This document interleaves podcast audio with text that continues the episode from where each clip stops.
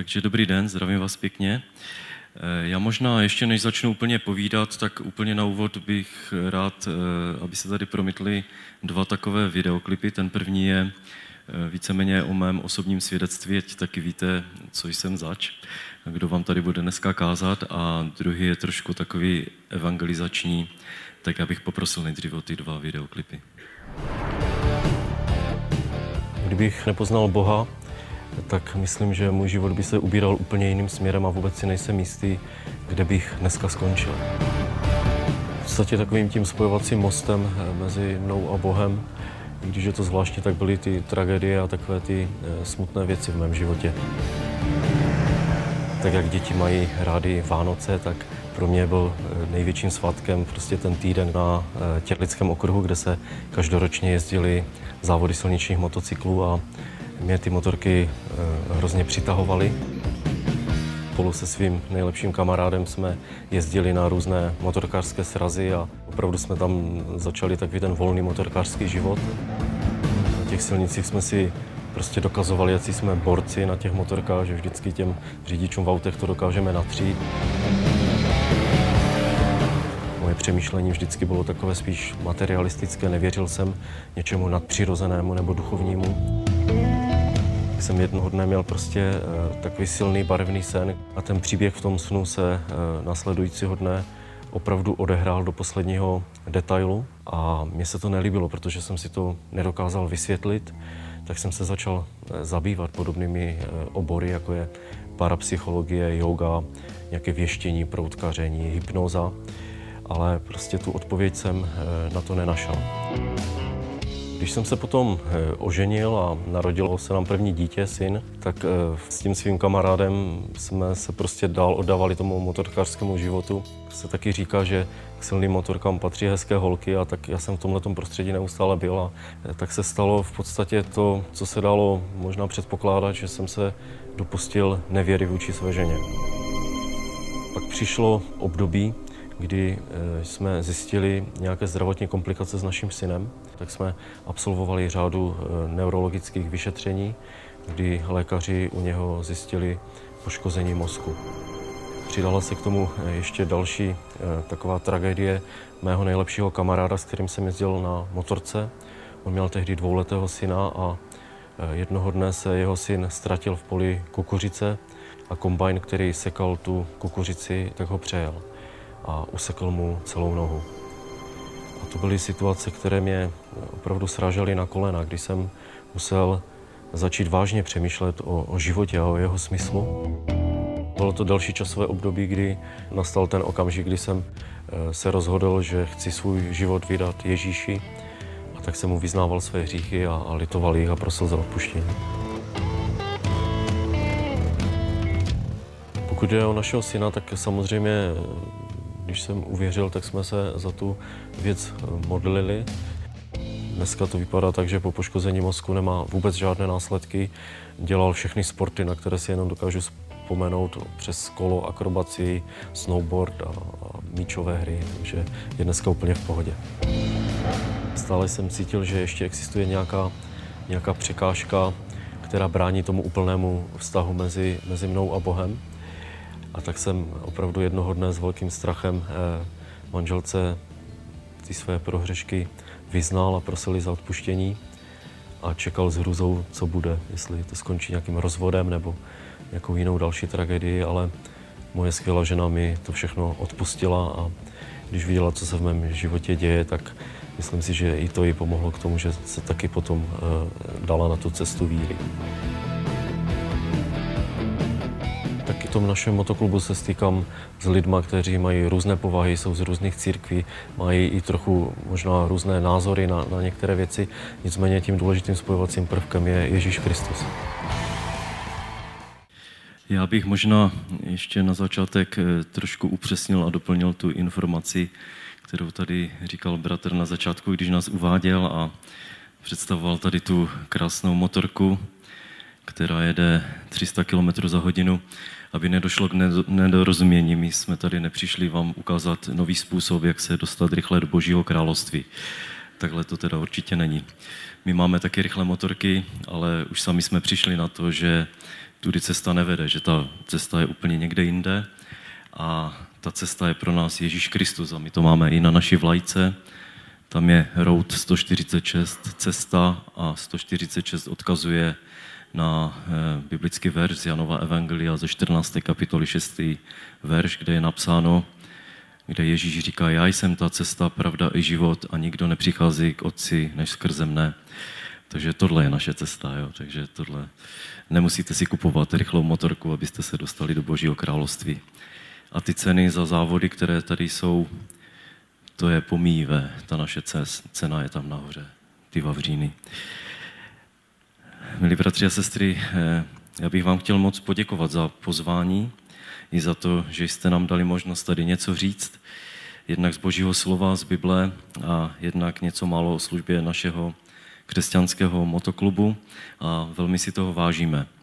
Děkujeme taky za tu včerejší akci pro děti, jak jste to pojali a jak zodpovědně to připravili do posledního detailu. Takže i za to vám patří obdiv a uznání. Já, jak už jsem byl představen, eh, se jmenuji Libor Galáč a patřím do křesťanského sboru v Havířově, ale jinak jsem z Těrlicka, to jste asi taky pochopili i z toho videoklipu. Eh, tam se jezdí každoročně ty motocyklové závody a my tam máme eh, už téměř tradičně, asi už čtvrtý rok, možnost mít přímo v centru toho dění u DEPA svůj stánek, kde rozdáváme bajkerské bible. Myslím si, že mluvit u vás o činnosti křesťanského motoklubu nebude nic nového a překvapivého. Vždyť právě tady do křesťanského centra sahají kořeny tohoto motoklubu.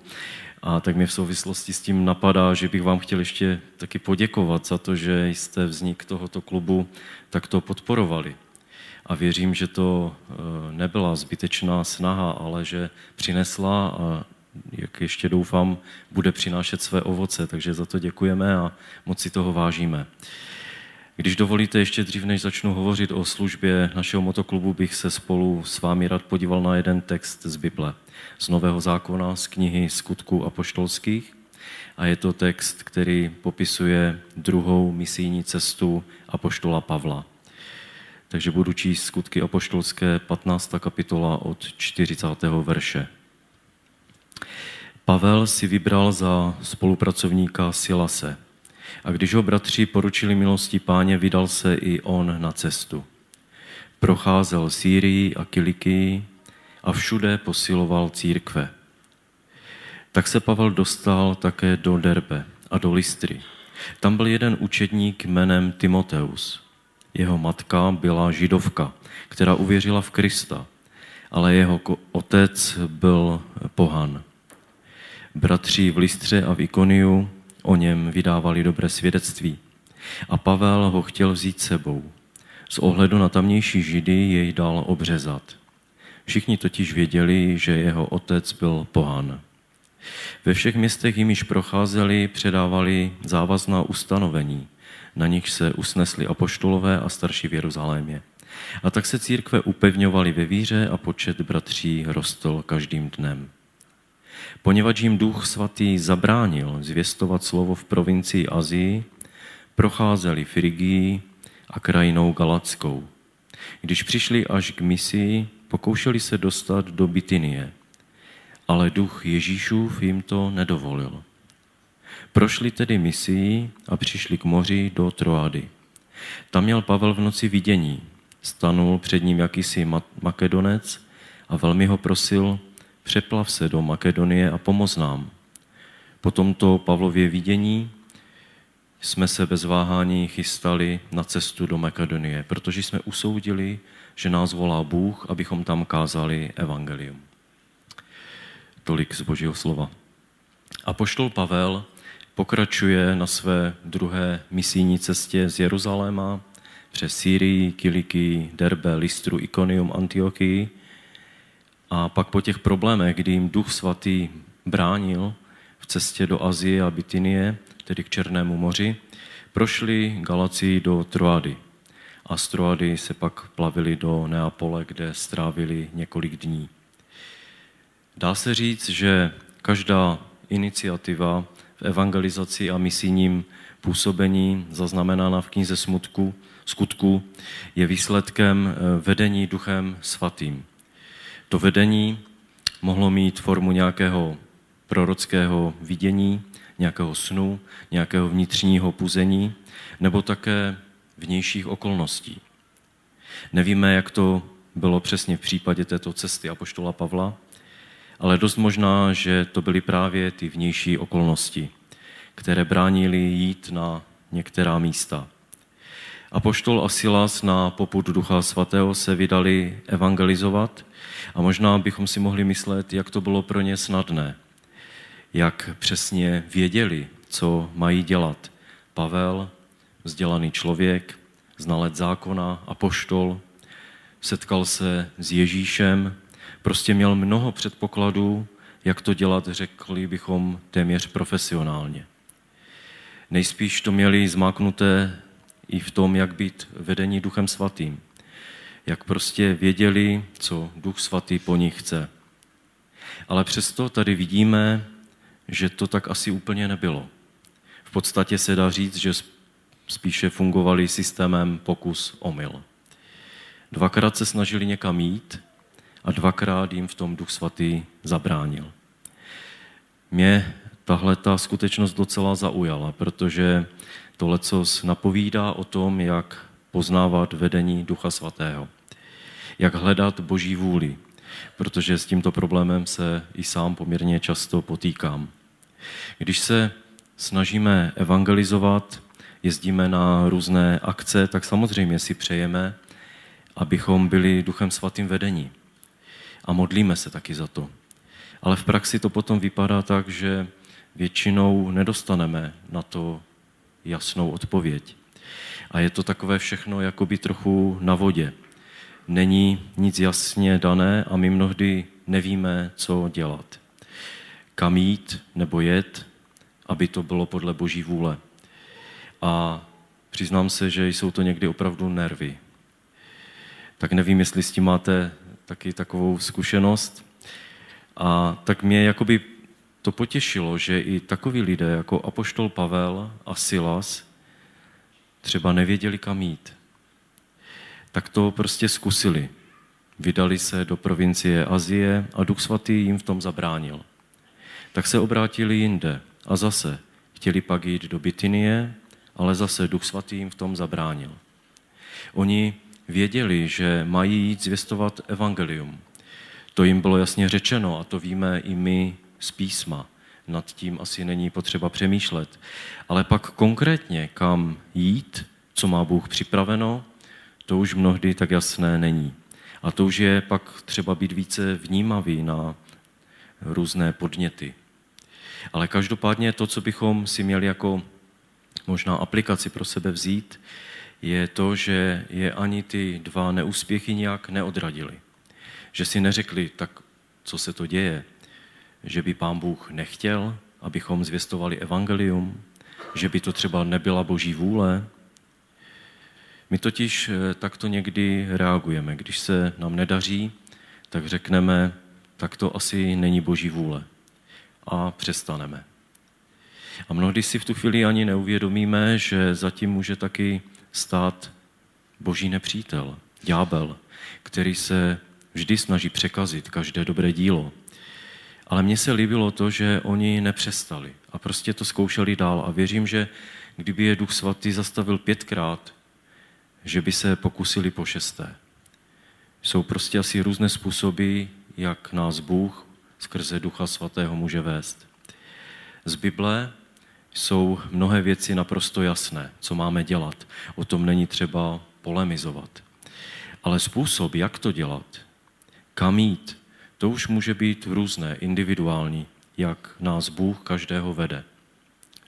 Chtěl bych vám říct jednu svoji zkušenost z, Kempfestu na Slovensku, kde jsme byli s naším motoklubem pozváni, bylo to asi, nevím, před třemi, čtyřmi lety.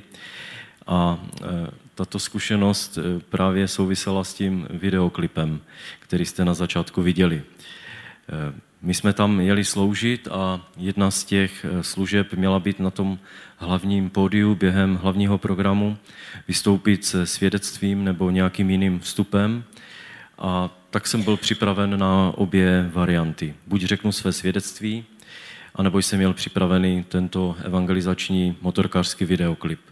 A tak jsem v dostatečném předstihu zašel do té režie, abych se s těmi lidmi domluvil, jak to teda bude a oni mi řekli, že by bylo dobré obojí, jak svědectví, tak ten videoklip, ale že ten program je tak nabitý, že mám na to jen pět minut. Tak jsem říkal, tak to asi nepůjde, vždyť jen svědectví budu mít minimálně na 10 minut a k tomu videoklip tak jsme se tam prostě dohodli, že tam pustíme jenom ten videoklip, ten má asi 6,5 minuty a že to bude vhodnější, je tam i taková efektní vizualizace, takže tam dáme videoklip. Tím to jakoby pro mě bylo vyřešeno a tak jsem se sám pro sebe uklidňoval, že to tak asi má být, že je to snad boží vůle. Jenže přišel večer, hlavní program v plném proudu, na pódiu kapely se střídali a celý ten eh, večer směřoval k velmi vážnému tématu, které mělo vyvrcholit výzvou k obrácení. A i ty chvály k tomu takto směřovaly a ve vzduchu vysela taková vážná duchovní atmosféra. Všechno se sklidnilo a najednou režie do této situace pustila náš videoklip který byl ovšem úplně jinak hladěn. Dynamická roková hudba, rychle se střídající obrázky z motorkářského světa, ze závodu a ve mně by se v tu chvíli krve nedořezal. Stal jsem úplně vzadu a říkal jsem si, tak to je konec, to je, to je trapas, to se prostě nepovedlo, tady se to vůbec nehodí do této situace, i když ten videoklip má nějakou vážnou, myš, hlubokou myšlenku, ale do, této situace se mi v té chvíli zdal absolutně nevhodný. A i první reakce lidí nebyly zrovna povzbudivé. Ozvalo se i pískání a já se v tu chvíli chtěl propadnout do země. Měl jsem bušení v hlavě a už jsem potom nic nevnímal. To další, odcházel jsem z toho stanu s pocitem, který bych vám vážně nepřál. To, že se mi něco v mém životě nepovedlo, to by nebylo určitě poprvé, ale že u toho muselo být svědkem zrovna 6 tisíc lidí, to jsem teda nemohl eh, rozdýchat a hrozně mě to trápilo. A jak to dopadlo? Seděl jsem pak u svého stanu, hlavu jsem měl v dlaních a přišla za mnou moje dcera Sára a říká, tati, to bylo úplně super. A já jsem teď nevěděl, o čem mluví, jsem si říkal, jestli ji nepřeskočilo ale ona, že byla vepředu eh, před podiem a že lidi sice zpočátku pískali, ale když se pak ten videoklip přehoupil do té druhé poloviny k té myšlence, kterou má, tak potom nadšeně tleskali a zpívali. Ale to jsem už já ve svém infarktovém stavu jaksi nevnímal. Tak jsem ji nechápavě poslouchal, ale stejně mě to vůbec neuklidnilo a říkal jsem si, tohle přece nemohlo být vedené Duchem Svatým. Tohle nemohla být Boží vůle. Ale mnohem později se k nám dostaly docela pozitivní reakce a asi za tři týdny po skončení Kemfestu nám dokonce přišel dopis od ředitele Kemfestu, ve kterém nám psal, že dávali dohromady různá svědectví a poznatky modlitebníků, za kterými chodili ti účastníci Kemfestu. A jedno svědectví se právě týkalo tohoto videoklipu. A já bych vám eh, to teď s dovolením přečetl, je to slovensky, a tak jsem se rozhodl, že proto možná využiju naše slovenské přátelé, abych poprosil Evičku, aby ho přečetla, abych nekazil ten krásný slovenský jazyk. Jedno od modlitebničky, ktorá počas e, záverečného programu Kemfestu vonku s ostatnými čakala na akciu notebooky, a pritom sa rozprávala s jednou účastníčkou. Po chválach ešte išli nejaké videá a väčšina ľudí si asi povedala, na čo teraz púšťajú hlúpe reklamné videá, veď nás to iba vytrhne z Božej prítomnosti. Ale zrazu pustili nejaké video na motorky, či misiu na motorkách, ani neviem. Ale ja som vedela, že to video Boh pustil pre mňa. Totiž pred desiatimi rokmi sa pred mojimi očami na motorke zabila moja sestra a odvtedy som sa s tým nevedela vyrovnať a môj vzťah s Bohom bol plný tejto bolesti.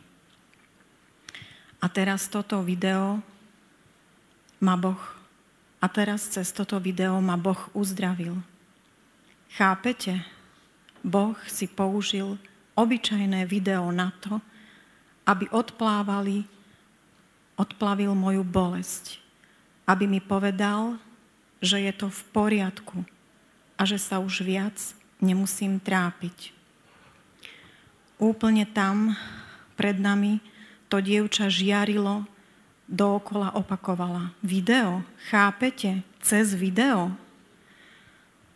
Možno si zvyšných 6 tisíc ľudí povedalo, na čo teraz púšťajú videá, ale Boh je natoľko osobný, že aj keby to malo byť len pre mňa, pre jedinu, tak to tam dal. Děkuji moc. Co na to říct? Musel jsem znovu konstatovat, že božím cestám, božím způsobům mnohdy vůbec nerozumím. Ale věřím, že pokud budu plnit to základní poslání, které máme v písmu, jít a zvěstovat evangelium, Bůh si to vždy nějakým způsobem použije. A to je velmi povzbuzující. A tak i vás chci povzbudit v tom, abyste se nebáli jít do věcí, které jsou možná z toho lidského pohledu nejisté, jakoby na vodě. Abyste hledali Boží vůli a zkoušeli to, nenechali se odradit prvními neúspěchy. Ale pokud budete činit to, co je z písma zřejmé, svědčit, hlásat evangelium různým způsobem, Pán Bůh se k tomu přizná a požehná to. A když třeba budete dělat něco úplně blbě, tak nebojte se, Duch Svatý vám v tom možná zabrání. Ale to nevadí, nemusíte si připadat hloupě, protože to se stává i takovým lidem jako apoštol Pavel a Silas. Zkoušejte to dál a když to budete dělat opravdu s upřímným a horlivým srdcem, věřím, že Pán Bůh to požehná. Vždyť v podstatě i ta naše služba na motorkách je svým způsobem hodně divná. Mnoho lidí si říká, co mají motorky společného s křesťanstvím. Zvlášť když v povědomí společnosti jsou motorkáři jen nezodpovědní hazardéři a dárci orgánů. A pravda je, že mnohdy to tak skutečně je. Ale i přesto i ty motorky si může Bůh použít pro dobré věci, pro své dílo, pro zvěstování evangelia, možná právě do míst, kde by se ti v uvozovkách normální lidé, křesťané, nedostali. Mezi motorkáře, do věznic, jak už tady Chris říkal. Motorkáři jsou často eh, komunita, která mezi sebe ty nemotorkáře tak nepřijme. A přesto to jsou lidé, kteří potřebují slyšet evangelium. A tak eh, využíváme různých situací, jak i těmto lidem říct o Kristu. Například jak už jsem zmínil, jsme v tom Těrlicku měli stánek na, na těch závodech, kde jsme e, nabízeli nějaké duchovní poradenství, kde jsme rozdávali bajkerské Bible a měli jsme tam opravdu s lidma mnoho zajímavých rozhovorů o Bohu. Ty bajkerské Bible jsou e, dobrým evangelizačním nástrojem a my jsme hodně vděční za to, že se je nám před třemi lety podařilo vydat v českém jazyce a byl to pro nás takový doslova zázrak. A měli jsme z toho velkou radost a měli jsme taky svoji představu, že teda teď konečně máme něco vhodného v ruce, s čím ve velkém pronikneme mezi motorkáře, ale musím přiznat, že po prvním roce rozdávání Biblí jsem měl z toho spíše smíšené pocity. Nešlo to vůbec podle našich představ, protože pán Bůh měl trochu jinou představu a najednou se otevřela úplně jiná cesta, kde byl po těchto biblích velký hlad. Dokonce si tyto bible, nebo na půjčení této bible si psali pořadník v dnešní době. Pořadník si, lidé si píšou pořadník, aby si mohli přečíst Bibli. Pán Bůh otevřel cestu do věznic. A skrze některé křesťany Bible ve velkém putují v současné době do věznic. Už jsme jich tam rozdali v českých věznicích asi tisíc kusů. A jsou velmi žádané, protože vězně oslovují ty příběhy, ta svědectví motorkářů, rockerů různých gaunerů, které tom vydání Bible jsou na začátku a na konci, protože jim to je blízké, protože se tam v tom nacházejí. Jsou to podobné příběhy, jako prožívali oni. Tak to je takový další příklad hledání boží vůle v praxi. A já se nepřestávám divit, jak ty boží cesty jsou mnohdy nevyspytatelné. A jak je Pán Bůh úžasný v tom, jak si nás i přes ty naše nedokonalosti, nedostatky dokáže používat. 1. září, to je asi za 14 dní, jedeme do věznice Mírov, kde už po několikáté budeme mít besedu z vězni. Eh, spolupracujeme tam eh, s tamním vězeňským kaplanem, eh, s kterým jsme získali kontakt skrze emauské korespondenční kurzy, které taky ve věznici už několik let běží. A tak jestli si vzpomenete, tak bych vás chtěl poprosit taky o modlitby za tu cestu. Díky těm kurzům a bikerským biblím tam uprostřed vězení vznikla skupinka vězňů, kteří ve vězení uvěřili v Boha a teď se tam schází a i tam pán Bůh koná své dílo. Takže co říct na závěr? I přes určité zkušenosti se stále musíme učit novým cestám a způsobům, které nám Pán Bůh připravuje. Stále musíme hledat Boží vůli, i když je to možná někdy ten systém pokus omyl. Ale vždy to stojí za to keže mu za to vzdávána chvála a obdiv. Amen.